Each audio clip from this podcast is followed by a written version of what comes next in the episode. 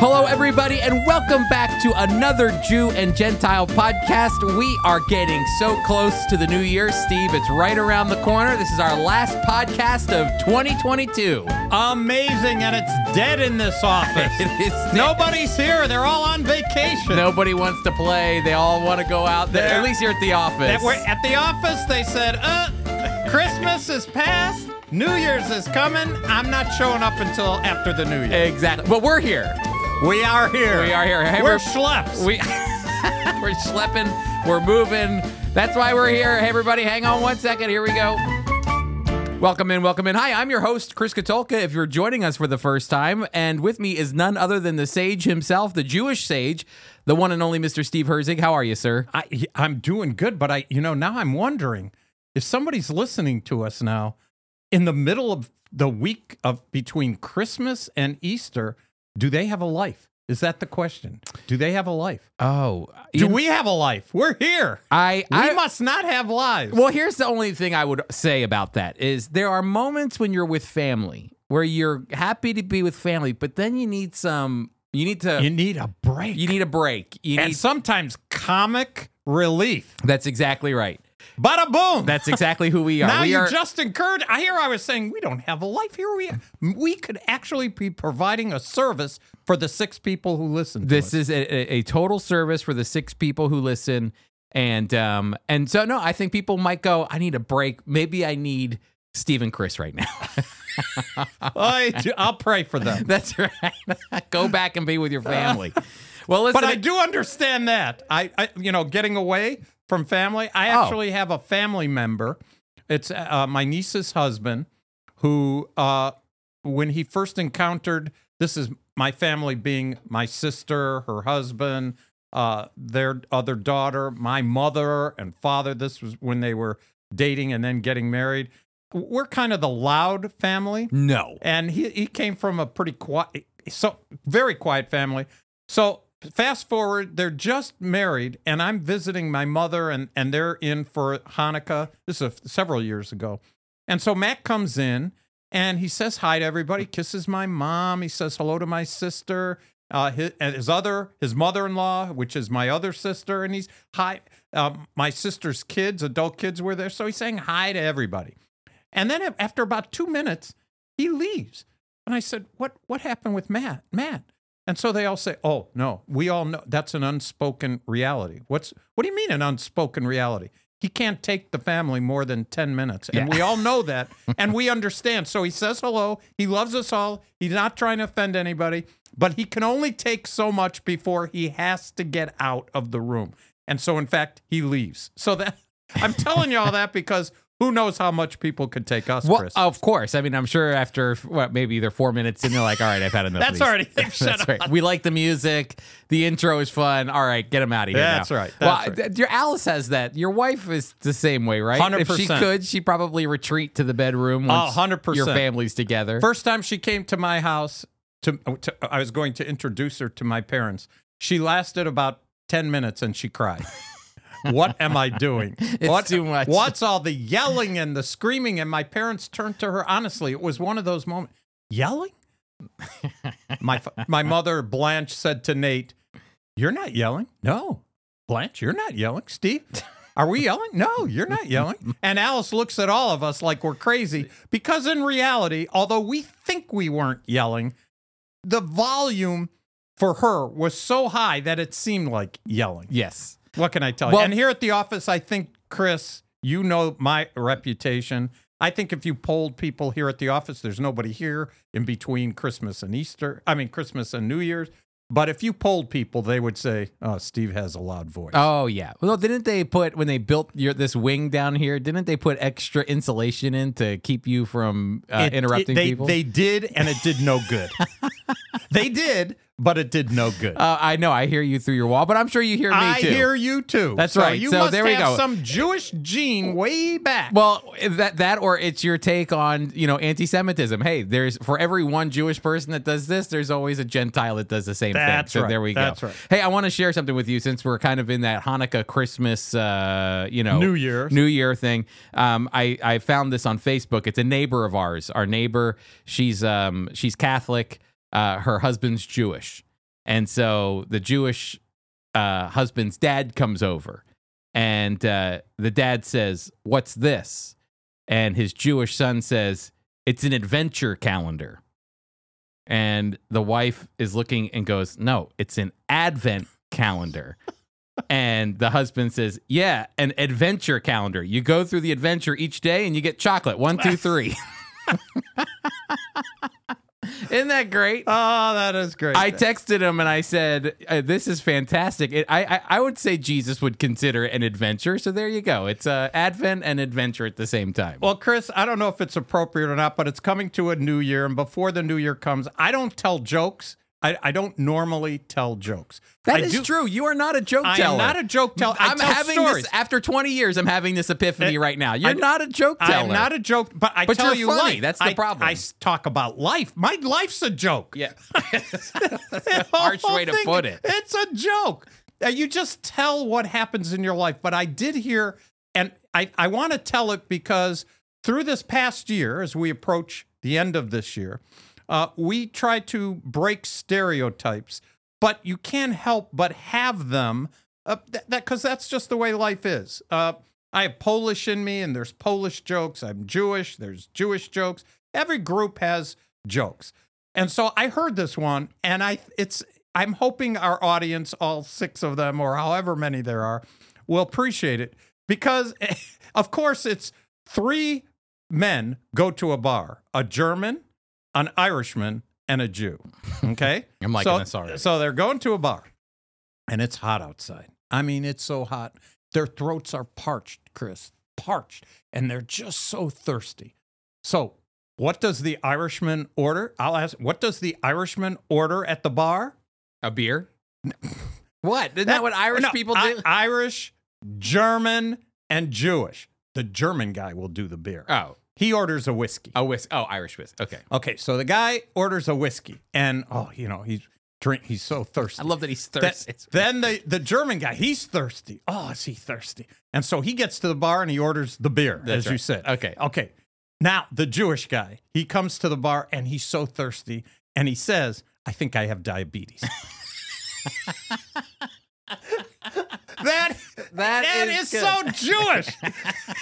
Chris, when I was in 5th grade, we were studying elephantitis, and I limped all the way home. That's not a joke. That's true. And that's before there was WebMD and all. I can only imagine. It was so vivid. The teacher is going on about how it swells up and it aches. I'm walking home limping. I think I got elephantitis. So when I heard that joke about, I think I have diabetes. That's so typical for my. It's just great. Is anything okay? That's right. That is 100% right. I hope that I thought that was hilarious. That is a good. It took me a moment to realize, and then it hit me. That's the problem with those kind of jokes. If the person, I've told it to a few people since I learned, and a couple of the people weren't that acquainted with Jewish culture. And what? There's nothing more disappointing because it is hilarious. Though, it did hit me, though, when you said you don't tell jokes. You're not a joke teller. I'm not a joke teller. That is... But that one's illustrative of just the kind of thing, Jewish culture, and playing after Jewish culture. It's if you can't make fun of yourself, fun of your own people... some people look at it as today, in the culture we live in today, you're offending everybody. Yep. Comedians really have trouble because there are now news headlines about comedians who say this movie wouldn't fly in classic movies. Yep. Comedians who are hilarious, where you could laugh at yourself, and now you can't. You're going to offend somebody. I think it's a sad state of affairs. I just saw a comedian online, and he said, "Before I end my show, I would like to compare the Baby It's Cold Outside song, which apparently has offended a lot of people." Oh, you're kidding. Oh, you didn't know about this? No. It was last year or the year before. The Baby It's Cold Outside song apparently is very... it kind of demeans women. It's a little bit, scary about why she's sticking around. And so, people are analyzing winter songs, Christmas songs. Yeah. And it's just like this nice song where, hey, stick around, stay around. I like you, that kind of thing. Okay. And so they completely just threw under the bus. All the woke people just said that we can't play it. And some radio stations stopped playing it. Of course. So the guy takes the lyrics to that song. And I wouldn't even spend a moment sharing the other side that he read the lyrics to a song that's in the top 10 of the whole year, like what people listen to all year. And the lyrics are so bad. I mean, they're just disgusting. And he goes, how is it in our culture that radio stations have said nope to this song written in after World War II, the cleanest song ever. You know, how can we say get rid of this, but then the song that's number one or whatever for the whole year is this really bad song? It's just that it shows the backwardness of our culture. Well, Chris, you remember last week we read the news item where the New York Times was condemning the democracy of Israel? Yes, exactly.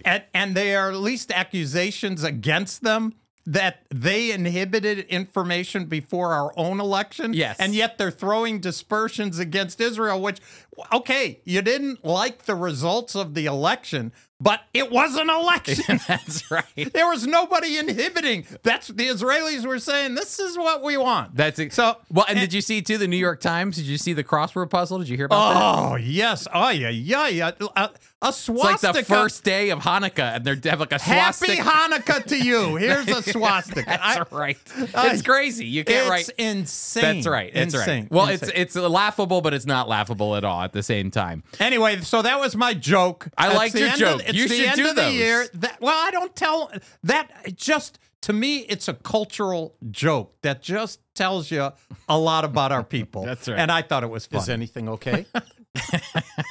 Well, listen, everyone. Before I know that we're already into this podcast, and you're thinking, where are you going? Hey, who's this sponsored by? That's right. Thank you, Steve. The Jew and Gentile podcast is sponsored by FOI Equip, and this is your last opportunity, people. If you're sitting here listening and you've made it this far into the podcast, good for you. Thank you very much. You are you've got a lot. Give me my gelt here, Chris. Oh, yeah. I'll hold it up while you're talking. There you go. Okay. If you're watching on YouTube or Facebook, so keep talking. All I'm saying is, this is your last opportunity to be able to give to FOI Equip. And what is FOI Equip? Well, it's your opportunity to learn the Bible from a Jewish perspective.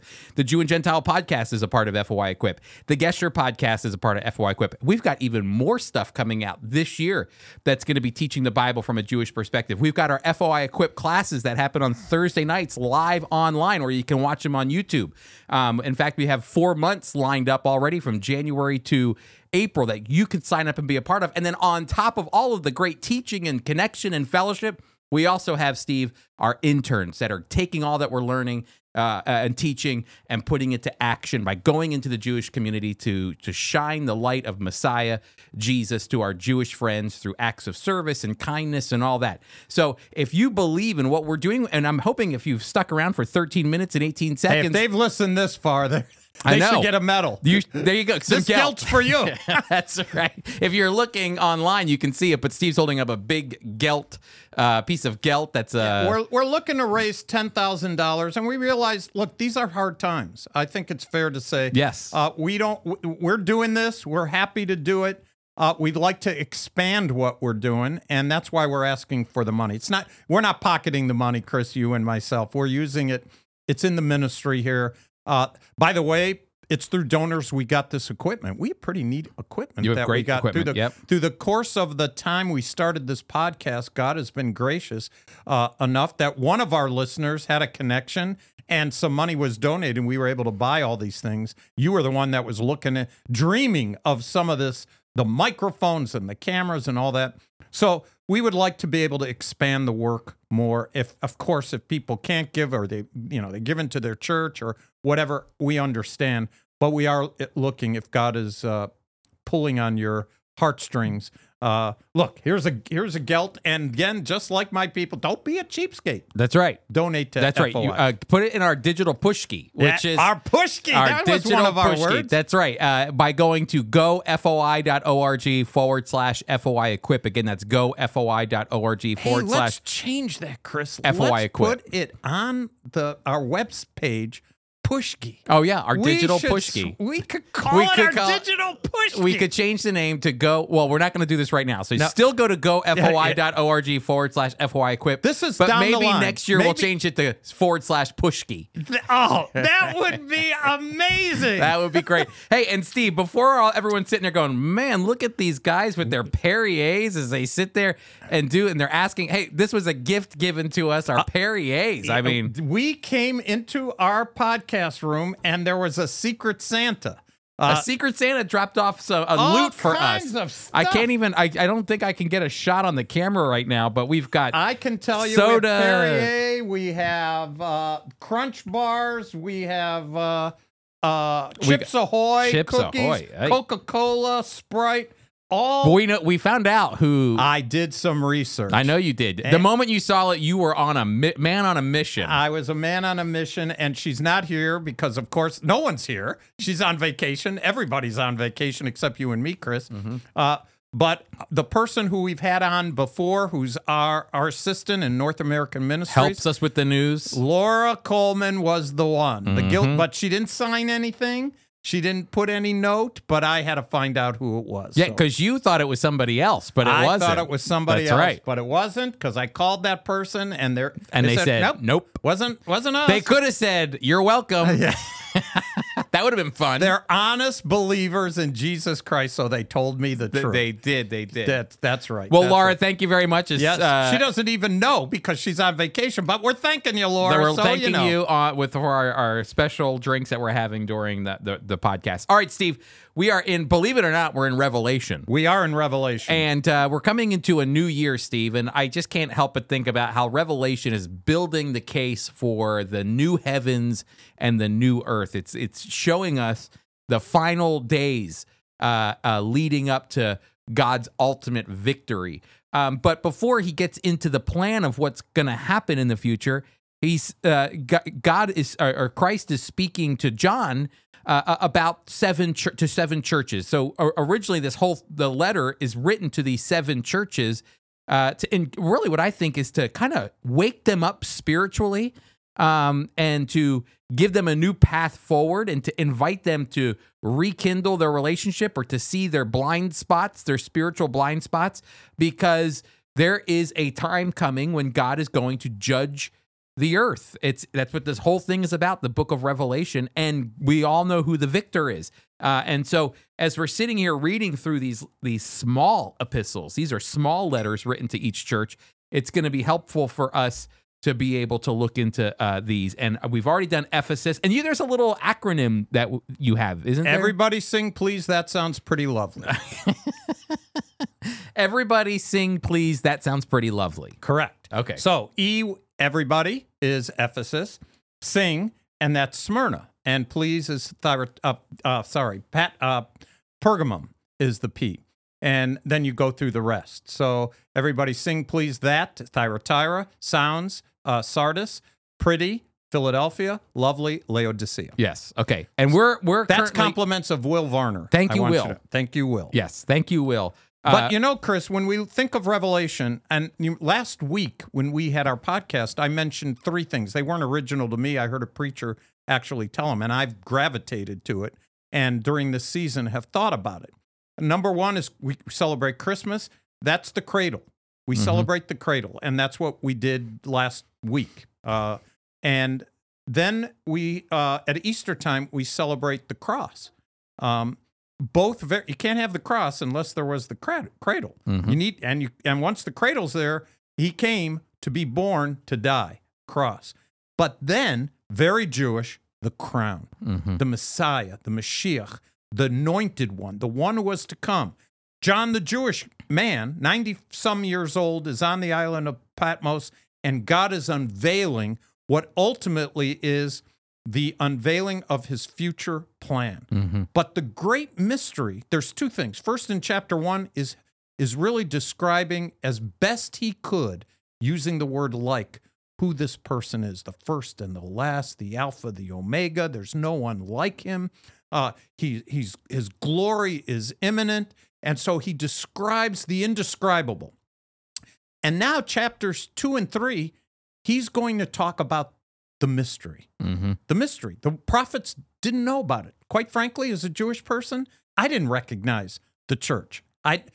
Not even close. And so John is now told by Christ to write these little epistles. I like the way there are little epistles in this epistle that he's sending. So little letters. He's little letters all around, which I think is a great way to think about it.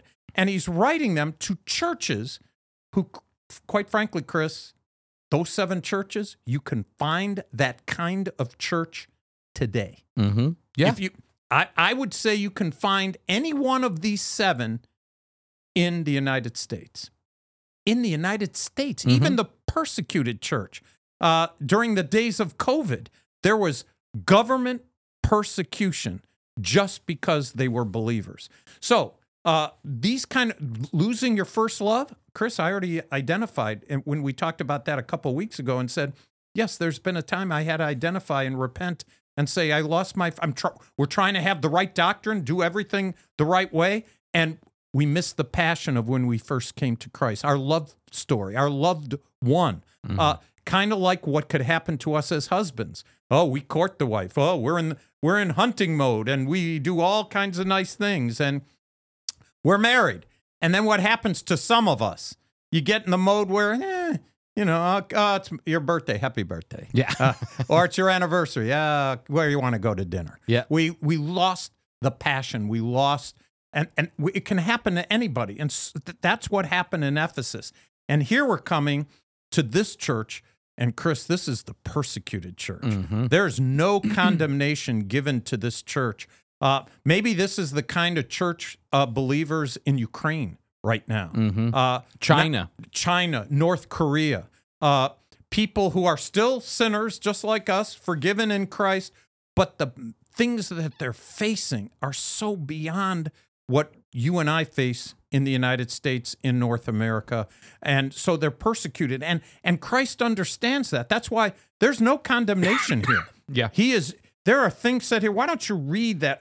I think this is written by the first and the last, the Alpha, the Omega, the Great Shepherd. This is written to a church that is hurting. Yeah, hurting big time. It says, to the angel of the church of Smyrna write, these are the words of him who is the first and the last, who died and came to life again. I know your afflictions and your poverty, yet you are rich. I know about the slander of those who say they are Jews and are not, but are a synagogue of Satan. Do not be afraid of what you're about to suffer. I tell you, the devil will put some of you into prison to test you, and you will suffer persecution for 10 days. Be faithful, even to the point of death, and I will give you life as your victor's crown. Whoever has ears, let him hear what the Spirit says to the churches. The one who is victorious will not be hurt at all by the second death. Wow, think about that, Chris. I mean, first of all, there's some things here that we have to kind of explain. We've got synagogue of Satan. Yeah, is this? Dude, wait a minute. If I read this before I was saved, I would be spitting mad. Yeah. This is actually, there's a lot of people, I have this conversation with people, they go, oh, the New Testament's very anti-Semitic. Well, and this is one of the passages that they turn to. And rightfully so, to at least, we should examine it. Yeah, I think we should. What's he talking about here? I think we should talk about it. But first, before we get to that, we definitely see a sense of a deep persecution. And again, like you said, there is zero condemnation here. Jesus is speaking truth into their life. He's speaking affirmation into their life about who they are and encouraging them, even in the face of persecution, to continue on. And what's the reward? Well, the reward's going to be the fact that you're going to resurrect. Crown of life. There's a crown of life. That's right. The second death. But he says, I know. Isn't that? I know. Remember, chapter 1, this is the God that's indescribable, and he's trying to describe it to us, and he's using incredible language and all that. This is the God who said to the other church in Ephesus, you've lost your first love. I'm the first and the last. And now he's coming to a persecuted church, one that loves him and is taking it on the chin, mm-hmm. like all because of him. And he says, I know. What were some of the things that they were facing? That's where the synagogue of Satan comes in. Quite frankly, they were Oreo cookies. The believers here were, many of them, Jewish. Yep. They were many of them Jewish. And so they had Rome on one hand, the Roman Empire and the particular city that they lived in, which you must bow down to the Caesar there, and other gods that they had temples all over the place. Mm-hmm. And if they wanted to be in the guild that they were in, this is your job, you had to put in some incense at a temple. And there were some people at the church who said, "Don't. It's no big deal. Just do it. Yeah. And then you won't lose. It's part of who we are. We need to be able to do this so we could work." But they couldn't do it in good conscience, and so they would be persecuted because they weren't following the pagan way. On the other hand, the Jewish people, many of these were Jewish believers, they're saying, "What? You can't believe in a God man." And they were putting pressure on them and trying to get the government in their area against them because they weren't doing other things. So they were tattling. They were getting them. Yeah. And so they felt like Oreo cookies. They were smushed in the middle. And Jesus is saying, "Look, some of you are going to go to prison." He's not saying, "I'm taking you out of prison," but he does say, "I know what you're going through." And look, if somebody, whether, and in this case, a group, not all the Jews, but a group of Jews are doing that to make your life miserable, that's a satanic thing. Mm-hmm. Because Satan wants whatever God loves, Satan hates. I mean, think about the fact that Jesus said to Peter, Peter goes, you're the Messiah, you're the Christ, you're the Son of the living God. And then Jesus goes, "I must die, and I'll rise again in 3 days." And he goes, "You can't die." And he goes, "Get behind me, Satan." That's right. He calls Peter Satan. Get behind me, Satan. Because it's satanic. Anything that takes away from the plan and purpose of God, if somebody would slander that, then it's a satanic teaching. It's from Satan himself. And this, I always tell people, because John is usually the one. John wrote Revelation, and John, of course, wrote the Gospel of John and the epistles. And a lot of people often quote passages from John or Revelation about the anti-Semitism, what they consider the anti-Semitism or Jew hatred of the New Testament. But, Steve, this is where, again, I think it's good to have a conversation about the fact that we teach a Bible from the Jewish perspective, which means that the book of John, the letter of John, or the Gospel of John, and Revelation and his epistles were written by a Jewish guy. So you have a Jewish guy writing about the synagogue of Satan. So can a Jewish person be anti-Semitic, or is it in a community discussion? Because I always whenever I have this discussion, especially with our tour guide that we like to use, who's a good friend of ours, in Israel, I always say, the Dead Sea Scrolls are not too kind, between the way that the Essenes and the Qumran community thought about the other Jewish people.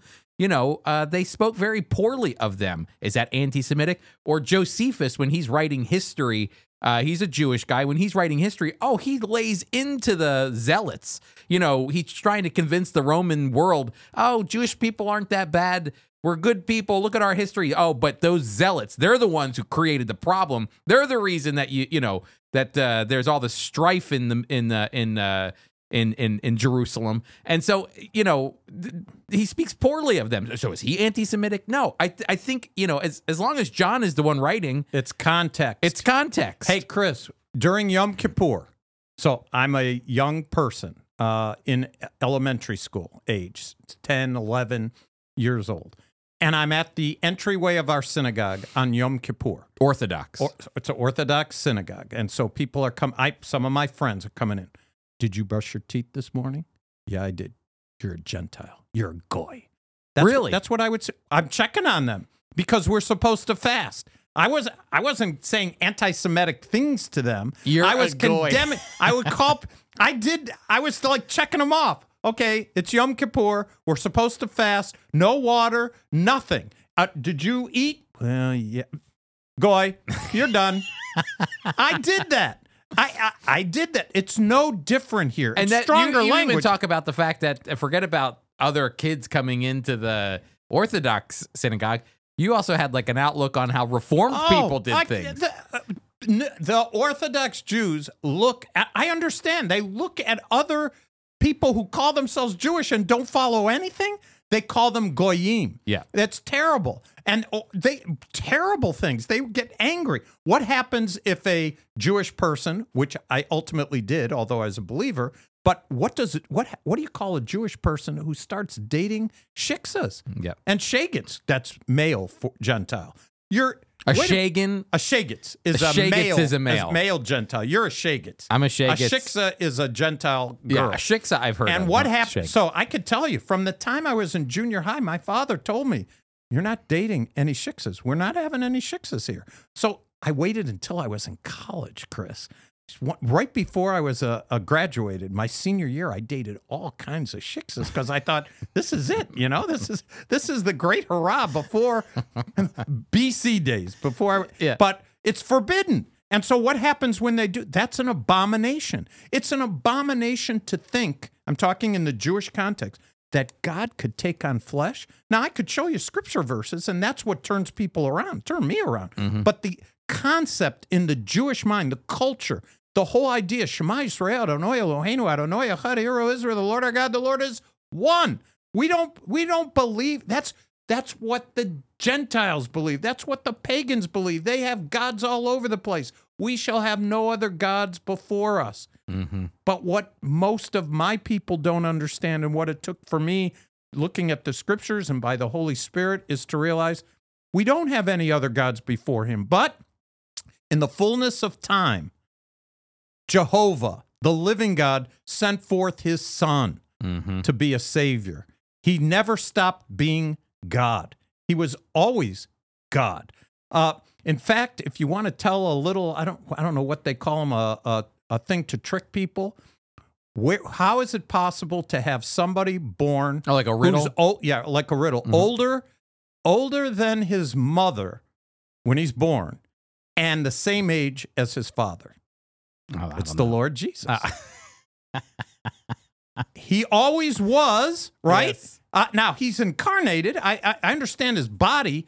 It comes at a specific time. But Jesus, the second person in the Godhead, when he was born, he's fully God. He's older than his mother. Yep. But he is the same age as his father. Yep. A lot of wisdom there. He's from eternity. Yep. He's God and God alone. He's very God. It's one of those things that is, hey, the Apostle Paul, the mystery of godliness. We don't understand these things, but the idea of, from a Jewish, strictly Jewish point of view, when you're raised it that way, the concept of a God-man is just, it's too much. It's too much, yeah. But as coming from that background, once when I saw Isaiah, verses that were sung over Christmas, Chris, Isaiah 7:14, the virgin birth. You got to have the virgin birth. Isaiah 9:6, unto us a son is born, and the government shall be upon his shoulder. A son is given, government upon his shoulder. His name shall be called Wonderful Counselor, Mighty God. Do you know, Chris, in my Bible, my Jewish Bible from my shul, my synagogue, it read in the Masoretic text, his name is, he shall be called Wonderful Counselor, Mighty God, El Gabor. Mm-hmm. There was an asterisk at the top. It was transliterated in my Jewish Bible, and you had to go down to the bottom. And there, in the star, it said, Mighty God. Wow. I never saw, in my Bible, this is a kosher Bible, given to me with the admonition to read it, which I had not done. And now I look at it, wait a minute. Isaiah is saying that a child is going to be born to rule the government, and his name is El Gabor, the Mighty God. What? He's not treif. No. Isaiah's not treif. This is not an abomination. This is the word of God. Do we believe it? Yeah, that's the question, Chris. Well, and you're saying here in Smyrna that the church in Smyrna was comprised of both Jew and Gentile, maybe even a little more Jewish than Gentile, or, you know, we don't know the exact percentage. There were Jews and there were Gentiles, but but they were being squished by the Roman culture and the Judaizers. And by the pagans in one hand to compromise and worship false gods, and by the Jews who were upset that this group would have the idea of the Jewish Messiah being flesh. That's right. And God himself. That's right. And so they were getting squished in both ends. And by the way, not just with words. They were being thrown into prison. Yep. And later on, Chris, there would ultimately be a very famous Christian guy named Polycarp, who was the bishop of Smyrna. Yeah, we talked about this. He was thrown not just into prison, but ultimately burned at the stake. And it could have all been avoided by him simply saying, Jesus is not God. I worship these gods. And when they took him, he said, no need to tie me up. Mm-hmm. He has never let me down up until now. He'll never let me down. I'll stay here. And he stayed there while he burned. Mm. It's amazing. I can't comprehend that. I got to admit, they probably have to tie me down, and I'd be screaming my head off. After oy all, vase mir. I'd be saying a lot of oy vase mir. But the courage and the commitment to not assimilate. We talked about that last week in Hanukkah. Yeah. Here is a Christian Gentile. A lot of connections there. Oh, between. He would not. He was just as brave as any Maccabee, standing for the truth of the living God. And if you burn me, that's fine. Absent from the body, I'll be with my Savior. I'll have a crown of life. That's right. That's taking, which is right here too. When he's when in this church, in the letter to the church of Smyrna, he's saying, you know, you'll feel the pain of persecution, but your victory, and the same with Polycarp, your victory is you will not be hurt at all by the second death. And so, you know, you're going to be hurt by the first death. That's the real thing. But the second death, which is the most important one, there'll be eternal life for you. And Chris, as we come to the end of the year. And you think Polycarp did not live long after this was written. It was 155. It was probably in his brain as he's sitting there going through it and knowing exactly what's waiting. This is about 50 years or 60 years after this letter was written. And it would have stuck into the culture of the church there, because it was written by John. It was direct words from the Lord Jesus, and they would have, I'm sure it was plastered everywhere, their little letter to their church. And so for Polycarp going to be burned at the stake was probably just connected to exactly what was written here. You know, Chris, as we come to the end of the year and we think of this church, really, we ought to take the time. I'm going to ask you, there's North Korean believers going through things that you and I can't even relate to. The war in Ukraine is going on, unbelievers suffering, but the Church of Jesus Christ is suffering. And thank God Friends of Israel is reaching out in a small way to try to help during the cold winter, and as they're fighting in Russia, and families are broken up. It's a very, very difficult thing. What about in China? Mm-hmm. The believers there, lockdown because of COVID for everybody, but persecution specifically for believers. You know, even we believe that Israel has religious freedom. That's right. They have religious freedom, but we also know that Messianic Jewish believers in Israel face serious persecution. Serious. From the ultra-Orthodox. Even physical persecution. And this is one of those things, when I was in Israel a couple weeks ago, I was sitting in the Knesset, in Israel's parliament, and the new Ben Gavir, who is, in the government now. Oh, yeah, you should tell the story. Great story. So we're sitting there, and Ben Gavir comes in, and there's maybe a delegation of about 100 of us, and we're sitting in one of these rooms, and he's speaking, and he speaks for a while, eloquent speaker. It was great to hear from him.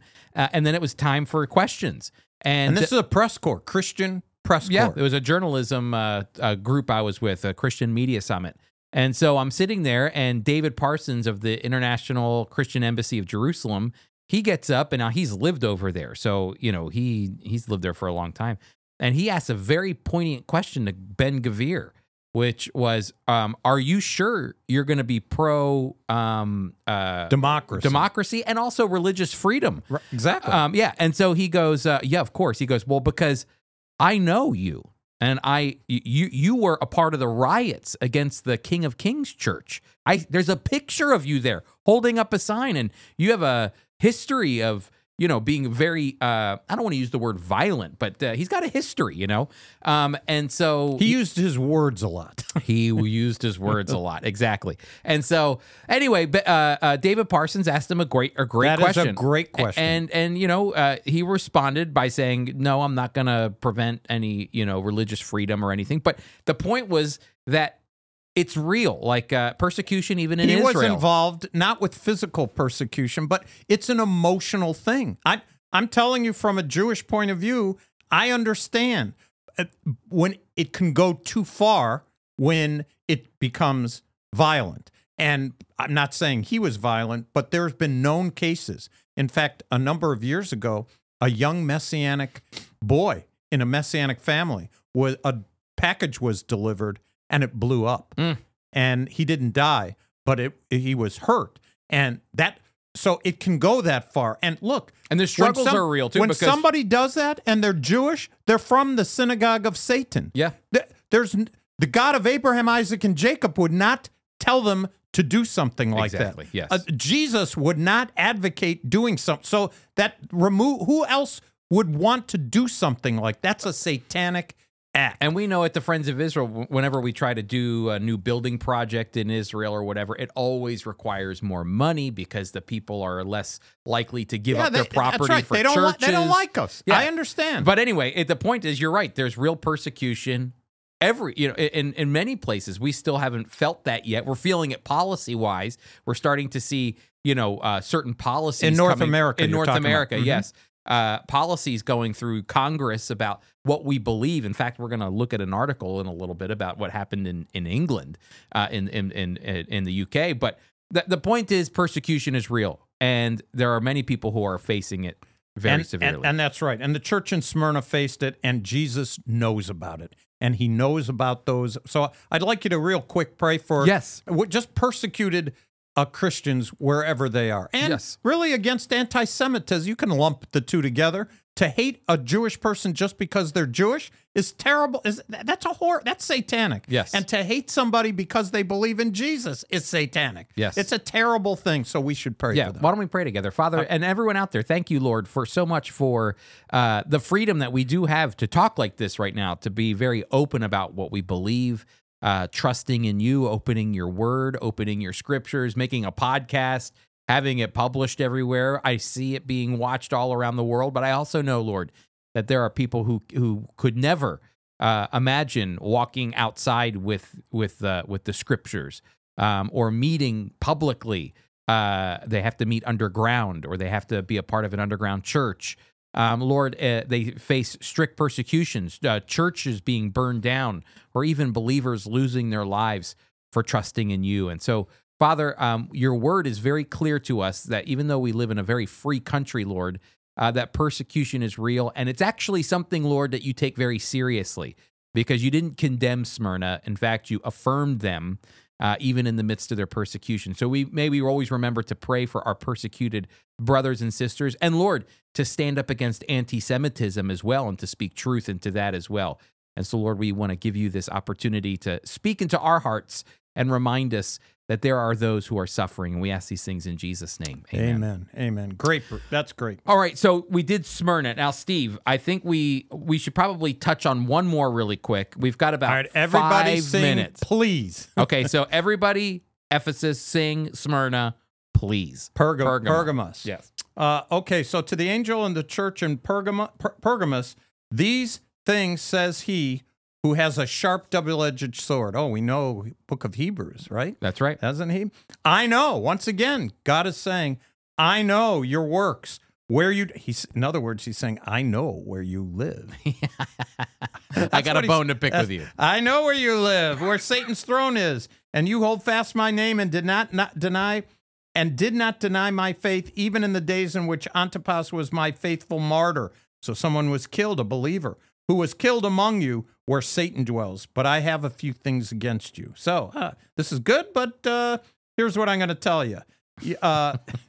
Here's a few things. You hold the doctrine of Balaam, who taught Balak to put a stumbling block before the children of Israel. Oh, he's going back to Numbers, Chris. Mm-hmm. It's going back to Numbers. To eat things sacrificed to idols and to commit sexual immorality. Thus, you also have those who hold the doctrine of the Nicolaitans.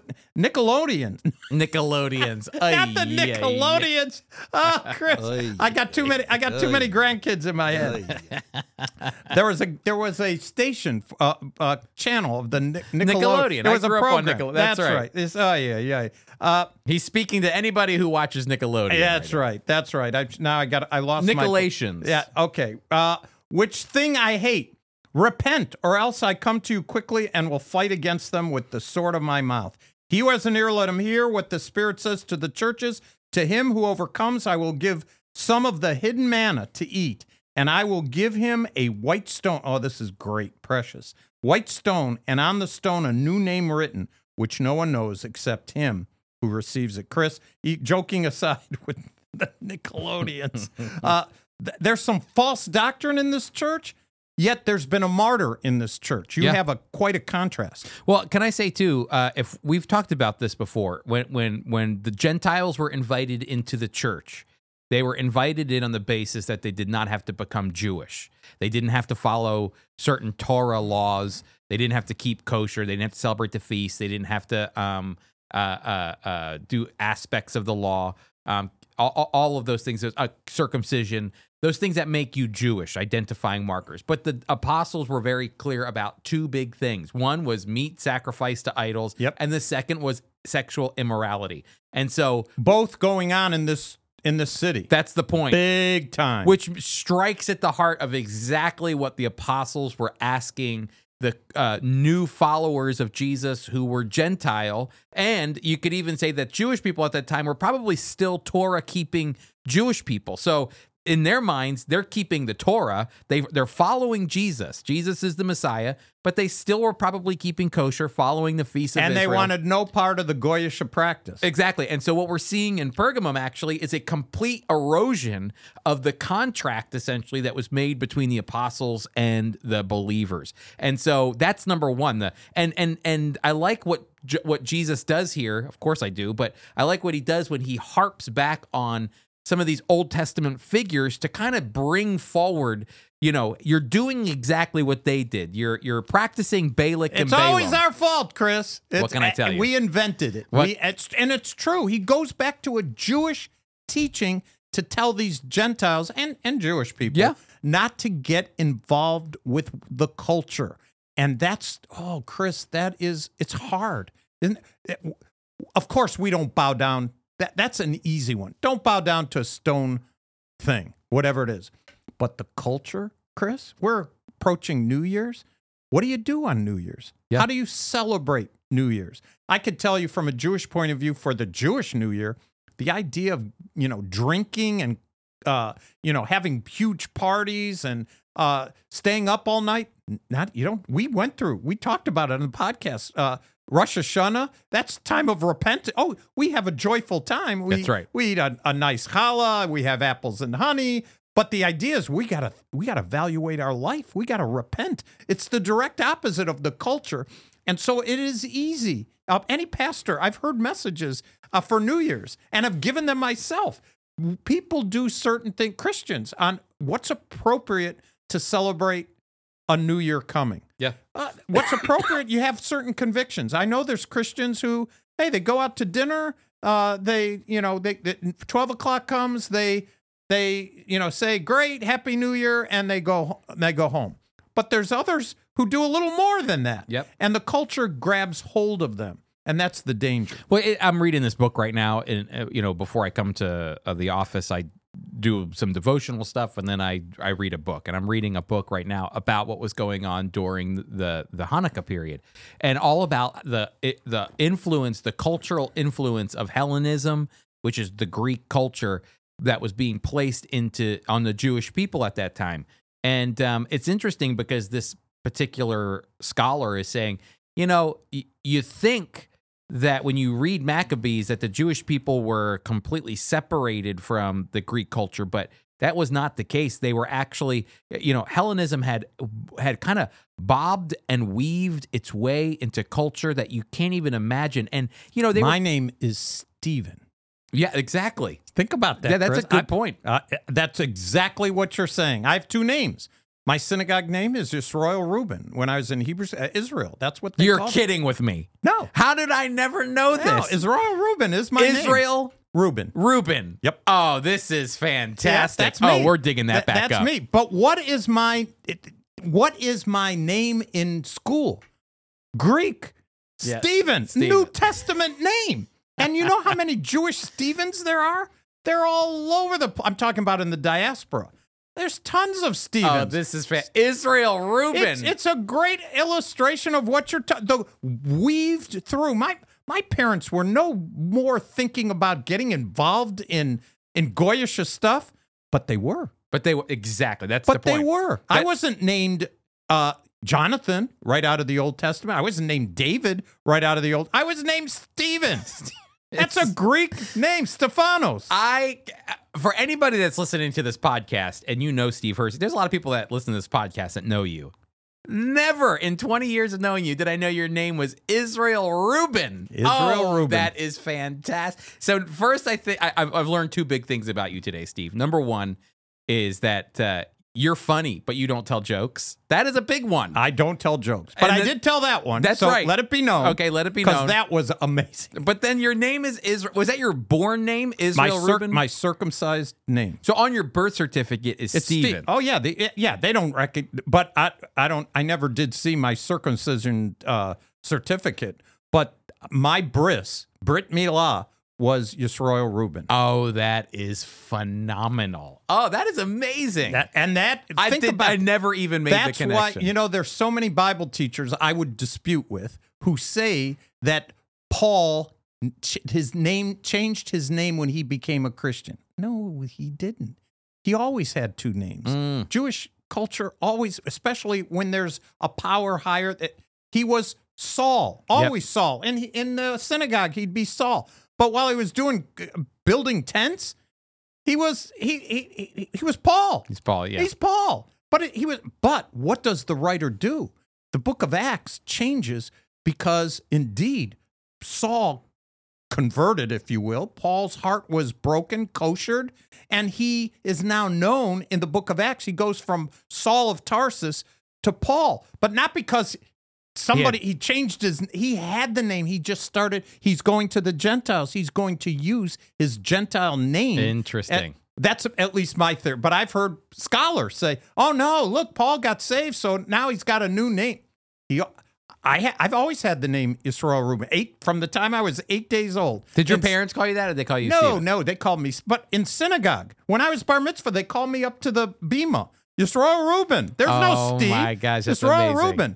But if I would go in elementary school and wait for somebody to call me Yisroel Reuven, I'd be still there. Oh, my gosh. You're the official sage, Yisroel Reuven Herzig. I love it. But in Hebrew school, never called Steve. Always Israel. Oh, that's amazing. So you had to switch your brain around there. It's a culture. I'm in synagogue now. They're not gonna. It's just different. Yep. It's just the way it is. But the point for Pergamum is that it's a church that's actually completely ingratiated itself into the culture that was surrounding them, and in fact broke the very two big things that kind of was supposed to define them as Christians. Well, look, sexual immorality. That's right. The culture was pulling them, but it didn't pull Antipas, did it? No, exactly. It didn't pull. So, look, there was an individual in the church who held fast. And, by the way, that's one of the encouragements in one of the churches, hold fast. In this case, it's not here in this letter. Holding fast is what we have to do, Chris. And can I say, I like that you brought this up, because sometimes you can read these letters and you can think about the church as a whole, because Jesus is speaking to the church as a whole, but at the same time he's speaking to each individual heart. 100%. And so, yes, your church might be completely embracing the culture, but the reality is that doesn't mean you have to embrace the culture. And Antipas wasn't. Exactly. He got killed for it. Exactly. The Nicolaitans, I just like to say too, were a sect that apparently taught that Christians could engage in immoral behavior with impunity. They are also mentioned in Revelation 2:15. They are sometimes. You know what we would call that, Chris? Que sera, that's what they were saying. Que sera, sera. Yeah. Whatever. Well, don't worry about it. It's no big deal. Well, and I'd say even Paul speaks into this in Romans chapter 6 when he says, "Should we go on sinning?" God forbid. God forbid. So that even though there's grace that's available there for us, which sounds like, oh, you could do whatever you want. That is not the point of grace. Grace was not a free card to live whatever life you want to live. It was actually there as grace from God because you are a sinner and you're saved by grace. But that doesn't mean that it's not a pull. Impunity. It's not a. The culture is appealing, Chris. Oh. It's appealing. There's something about it. We're told in the Bible, the first shall be last and the last shall be first. Anything that sounds too good at the beginning, and we're talking about sin pays off at the beginning and kills you at the end. Mm-hmm. Godliness could be a postponement of the blessing.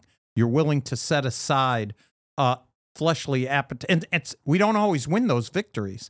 It's tough, and it was tough in the church. It's tough today, but the warning is there nonetheless. The warning is very, very clear. Mm-hmm. And it's a fine balance on how you embrace culture. You know, because it's funny to me in our modern era, our Christianity in America, especially today, and maybe it's just the West as well, is that it's funny how busy we are trying to push back against the culture. You know, we electing officials to push back against culture and all this, when really Jesus doesn't call us to go into the politics of the world or not that we can't. It's our free voice to do that. We have the right to do that as Americans, or if you live in a democracy.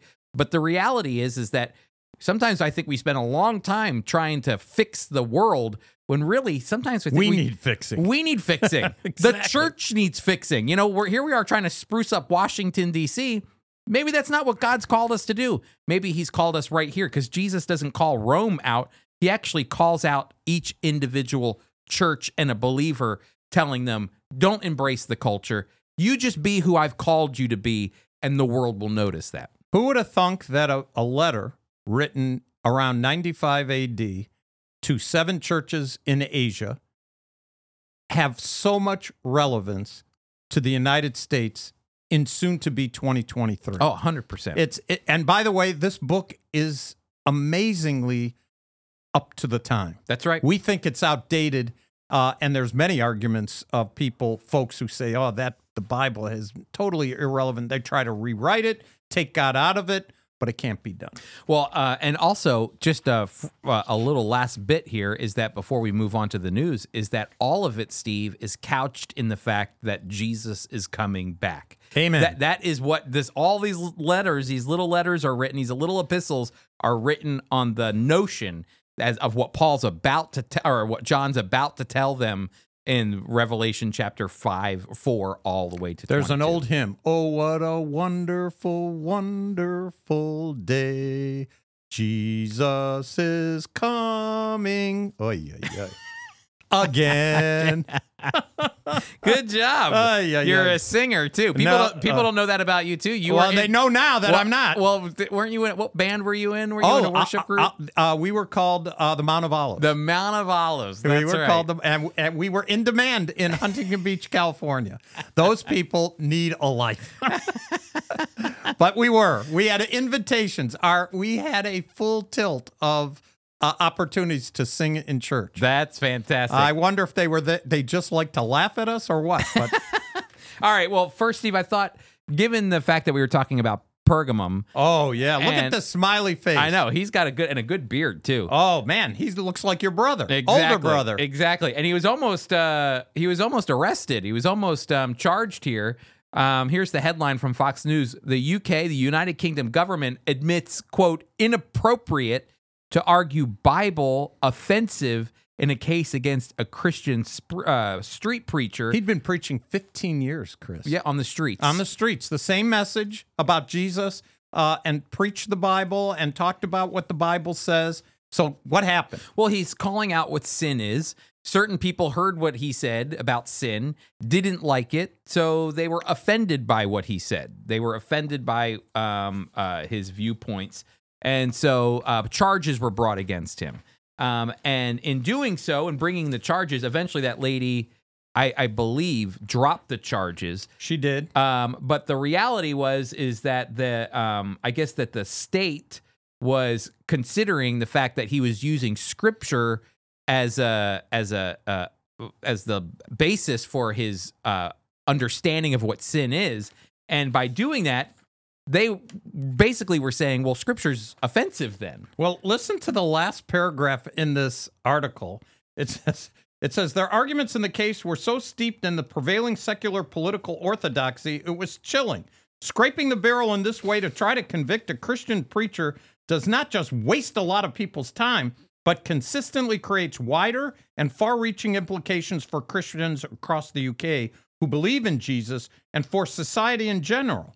adding that the government's recognition of its own impropriety represents good news for UK Christians, and such arguments must never be made by them again. Yes. Well, because the big thing was... Praise the Lord. That's right, because the big issue is if they would have continued down this path, then they would have considered the Bible... It would have started to question the teachings of the Bible. And so, fortunately... The justice system in the UK They went the opposite direction. But this guy's a SEAL. That you don't want to mess with this guy. No, exactly. He's 55 years old, but he's a happy guy. That's right. But I don't think you want to mess with him. No, but we were just talking about Pergamum and the idea that Smyrna. That's right, Smyrna. Yeah. Persecution. Here's a guy that's been persecuted, but he's staying true to the teaching to the Scripture. And you know what? He's not trying to change the government. He's actually just out there preaching to individuals about salvation. And that's critical. That's really important. All right, so the next one is... This is great, Chris. I know. Because tell them about... I know I'm jumping the gun, and I know... I'm just saying, Equip, which this podcast is sponsored by, when did we have him? Back last July. All right, I wanted to set it up for you, because there's his picture. There he is. He's an Equip guy. If you're listening, maybe you have been to our Equip class with Bassem Eid. It was a guest lecture. And he was fantastic. He was a great guy, a Palestinian human rights activist who supports Israel. And this comes from the JC, and the article title is Palestinians. This is Bassem Eid saying this, a Palestinian man himself. Palestinians are to blame for the rise of Israel's far right, says Arab human rights campaigner. Bassem Eid criticizes international community for supporting PA and getting nothing in return. And so he is arguing, which I think is fascinating. We were just talking about the fact that the New York Times was basically saying, Biden, you got to do something with this right-wing Israeli government. Last week, we talked about the fact that democracy is working just fine in Israel. They voted for this. This is what they asked for in Israel. And so the question is, well, why all of a sudden this very right-leaning government, the most right-leaning government that Israel has ever had in its history, Steve, going back to its independence in 1948, and here Bassem Eid, a Palestinian man himself, is saying, I know who's to blame. My people, the Palestinians. Why? Because Ben Gavir, the one we were just talking about earlier, we know the reason why he was elected. We know the reason why people got behind him. We know the reason why his party got several seats, and it's because of security. There has been a lot of issues in Israel of security, and not just security of Gaza firing rockets into Israel. We're talking about the fact that when you're walking down the street in Jerusalem, the average Israeli doesn't feel safe. In fact, Steve, I was just, when I was in Israel, I caught a taxi from the old city back to my hotel. And it was this very dear Arab Israeli man. So he's Muslim. He sends his kids to a Christian school. And he goes, I don't let my kids. Now, in Israel, you'll always be shocked. I'm always shocked. Little kids are walking around all over the place in Jerusalem. It's a city. And you've probably seen this. Oh, yeah, hundreds of times. There are kids. There's a 10-year-old leading a 3-year-old home in the middle of the city. Just us Americans couldn't fathom doing that. But that's just the culture, okay? And that's Jewish or Muslim or Christian. It doesn't matter who you are. So I'm driving with this taxi cab driver, and he says, I wake up early in the morning. I take my daughter to school in Bethlehem. I take her there in the car. And then I take my son. I drive him to school. He's 13. I say, but can't he just walk? I mean, it's like a quarter mile. He goes, he can walk, but I don't trust it. I said, why don't you trust what's going on? He goes, because these Palestinians, this is an Arab Israeli. These Palestinians are crazy. They don't know who they're killing. They don't know if this is an Israeli or whatever. He goes, and he's pointing at the street that we're driving down. He goes, there's a killing here. There's a killing. And he's trying to paint the picture that it's not safe. I don't trust it as an Arab Israeli. So you can imagine that most Israelis don't feel that safe like they used to.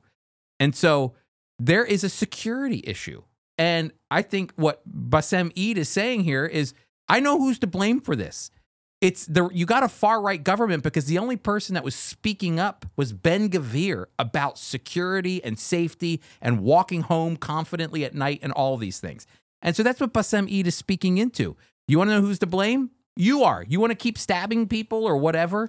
Then guess what you're going to get? You're going to get a far-right government that's bent on security.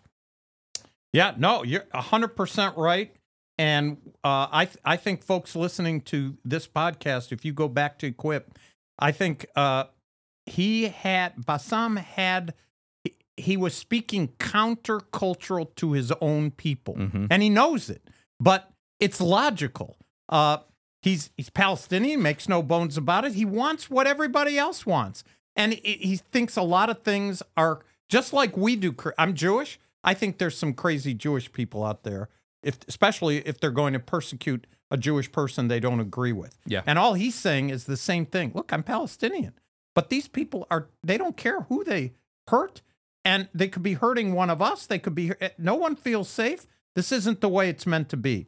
And what he wants, and to be honest, Chris, what most people want, if you're just boiling it down, don't you want to be able to have your own home in a peaceful area and pursue your passion, whatever that is? Your kids go to school, they come home, and you're able to trust a culture that things are going to be okay. Just life will be okay. But it's not that, hasn't been that way in Israel. And by the way, even in our country we do today, the same thing. It's the same thing. Major cities around the country, people are frightened. Yep. And why is it?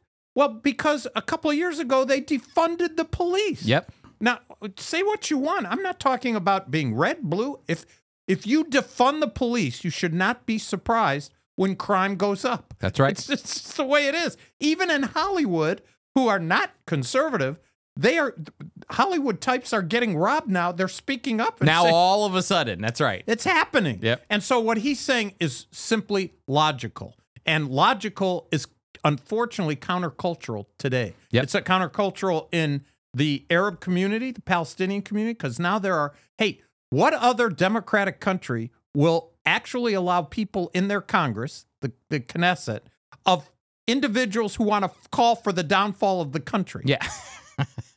That's who got elected last election. Yep, exactly. And now it's getting turned around because all of a sudden people are getting frightened. Yeah, we do the same thing with the border. The border becomes a security issue. We know it's a security issue, and yet if you ignore it, all of a sudden what's going to happen, people have opinions, and they're going to vote in a different direction come 2024. It's the same thing, and I appreciate his honesty. I really love this, and so, you will include these in the notes. These are all included in the notes. In fact, I'm going to go back in and make sure that I link Bassem Eid's guest lecture series that he did. Oh, great idea. So that people, if they want to go watch that, they can do that as well. All right, everybody, here we go. Our Yiddish word, and you know the word. That's right. I do know the word. I have to dig it up here. Hang on. This is one you gave us. All right. And the reason that we chose this word is because here we are drinking our Perrier. That's right. That's what happened after you drink too much Perrier. You get grepps. You grepps. And in fact, I don't know if people noticed when I turned away from the mic. Yep, we saw that. That's because I didn't want to... You don't want to grep in the mic. I didn't want to greps in the mic. That's right. So we were joking about the Perrier, and he goes, boy, you know what the Perrier gives me? Greps. It means to belch. It's a burp. You're a burper.